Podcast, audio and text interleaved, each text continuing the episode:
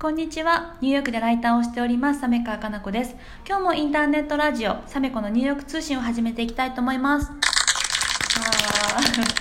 もう手慣れたもんだね。ねえ、もう結構ね、ラジオをやらせていただいているので。でね、今回はあのスペシャルゲストをお呼びしていて私のね大好きなお友達であり、えー、米国進出コーディネーターの田村理恵ちゃんをお迎えしております。理恵ちゃんよろしくお願いします。お願いします。ご無沙汰してます。はい。ラジオでは。そうですね。理恵ちゃんはねもう第1回目第2回目第3回目って感じで、ね記念すべきね、初回のゲストだったんですけれども今回まありえちゃんをお呼びしたのは、えー、と先週の6月13日木曜日に、えー、とカリスマ心理カウンセラーでベストセラー作家の心谷仁之助さんをお呼びしてニューヨークのトークライブをしてでそのねコーディネーターをあの、ね、りえちゃんの方でやったっていうことで今日はあのこのライブについてね、い、ろいろ伺っていきたいなと思ってます。はい、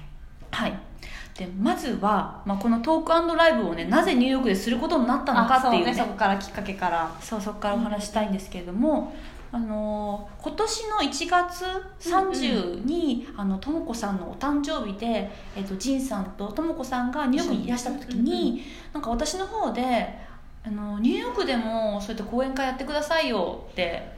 何気なく言ったことがそもそもの始まりで、そしたらジンさんがあのオーストラリアでもねライブをやったってこともあってニューヨークでもやりたいって言ってくださって、でそのあのいらっしゃったタイミングであのニューヨークのいろんな会場を見たりとかね、うんうん、そういったところがまあ始まりで、まあ、やりたいねってなってでもしやるんだったら結婚記念日の6月13日ね、うん、やりたいなってなったんですが、うんうんだけどいろいろねね準備でそう、まあ、ビザの問題だったりとか、うんうんうんまあ、会場探しだったりとか、ね、いろいろあって一時期はちょっとこれ難しいかなみたいな、うん、話が。あって、うん、でそのタイミングでそういう話をサメちゃんからこう伝え聞いてて。そう、で仁さんから「えこれりえちゃんだったらどうにかできるんじゃない?」みたいな話が 私の方に来て「うんうん、えでりえちゃんどう?」って聞いたら「えやりたいやりたい」ってなって。うんうんうんそうそうそうなのそうそうでりえちゃんの方で、えーと、とそのイベントのコーディネートをね、うん、企画するようになったと。そうね。それが3月の多分ね下旬ぐらいだったんだよね。あそうなんだ、うんうんうん、でそこから動いて。そこから動いてって感じ、うん、そうそうそうでもあのイベント自体はね今までずっとそのニューヨーク MBA の会で毎月やってたから、うん、イベントやるってことに関してはそうその、ね、あれだったんだけど今回はその規模も違うしそうだよね。言うもうかの仁さんだし。そうだよね。そうそうそう。大物だもんね。大物だし、うん、っていうので、まあ、ちょっと不安はあったんだけれどもでもどっちかっていうとなんか仁さんの夢を叶えることができるっていうことの方が嬉しくて、うん、そうそうそう。やりたいやりたいって言って、うん、でそこから始まって、うん、でまあそのいろいろでトンダの原因の一個でもあったそのビザ関係のところもクリアにすることができて、うん、でと会場もそう会場探しも結構大変でそうだよね。そうやっぱニューヨークエンタメの街っていうのもあって選択肢がめちゃめちゃ多くて会場を探せばいくらでもあるけど、うん、そのどの会場が良くてとかっていうのが分からなくて、うん、でいろんな人にいろんな情報をもらってここがいいよとか、こういうサイトで探したらいいよとかって言ってたどり着いたのがあそこのバルーク大学の音楽のホールと。うん、すごいいい会場だったよね。じいさんもすごい喜んでくれてね、ね、すごいいい会場で、うん、そうそうしかもほんまに、ね、値段もバカ高くなくて、うん、普通のライブハウス借りようと思ったら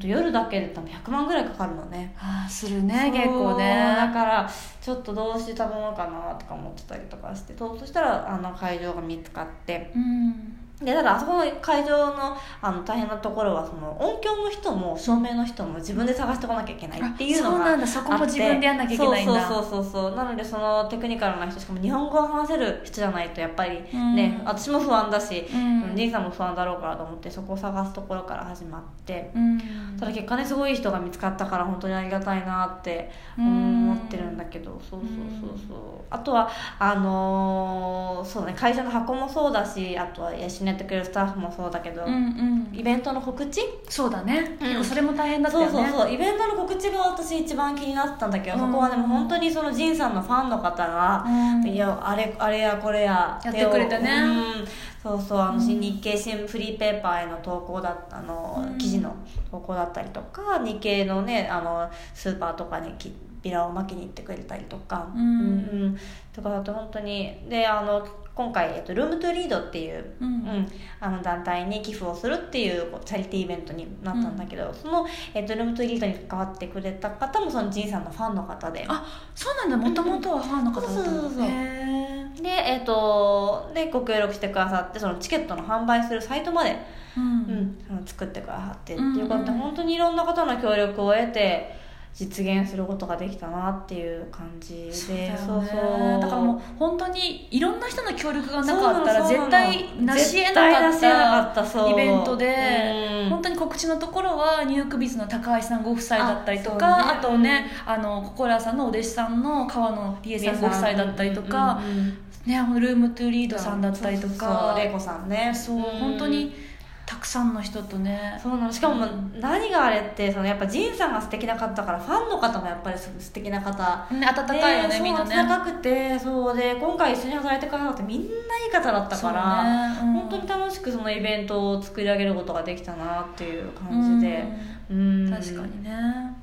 で実際ライブもね良かったしね。ね大成功でね、うん。人もねあの最後の1週間でうんうんバーって人が伸びて結局ね100人ぐらい集まったから。いやこれね100人ってねニューヨークで100人集めてすっごい大変なことでなんかニューヨークって本当にエンターテインメントの街だから、うんうん。毎日のようにいろんなねショーがあったりライブがあったりしてでかつ無料のそういったねプロフェッショナルな人が無料でイベントをしたりとか、うんうんうん。そういうのもあったりあとそもそもニューヨーカーって忙しくて平日の夜とかね集まるの大変だったりとかなかなかね。うんそんな中100名こう集めるって結構なことで。ねそれが集まったっていうのもすごいし皆さん喜んでくれたしね。ねえ、うん。本当に皆さん喜んでくださってしかも今回それで寄付の金額が全部で140万円ぐらいう。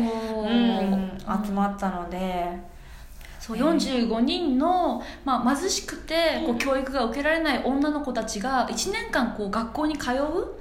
ためのサポートの金額になったにそう全から額使われることになって。そうでやっぱりこの1年間学校でねずっと学べなかった子が学べるってすごいその女の子たちにとってインパクトの大きいことだし、それがこのライブを通じて協力できるってことは私たちもすごく嬉しいし誇りだなと思って、うんうんうん、本当みんながハッピー。は一緒に関わった人もハッピーだし、うん。うん関わった結果もハッピーだし、うん。なんかすごくハッピーなイベントだったなって感じで、あっという間。うん。うん。そうだね。あとい実際のそのトークライブが始まって、もう歌とトークでね仁さん素晴らしかったよね。素晴らしかった。生で聞くね、うん。のと本で読むのとはまた全然違うよね、うん。私たちもねやっぱりこうと本を読んだりとか、うんポッドキャストのラジオでうんうん。仁さんの話を聞いたりとかっていう形で媒体を通じて、うんうん。その仁さんの発信っていうのは受け取っていたけれどもライブで本当に目の前で仁さんが歌ったりトークをしたりっていうのをエネルギーを感じて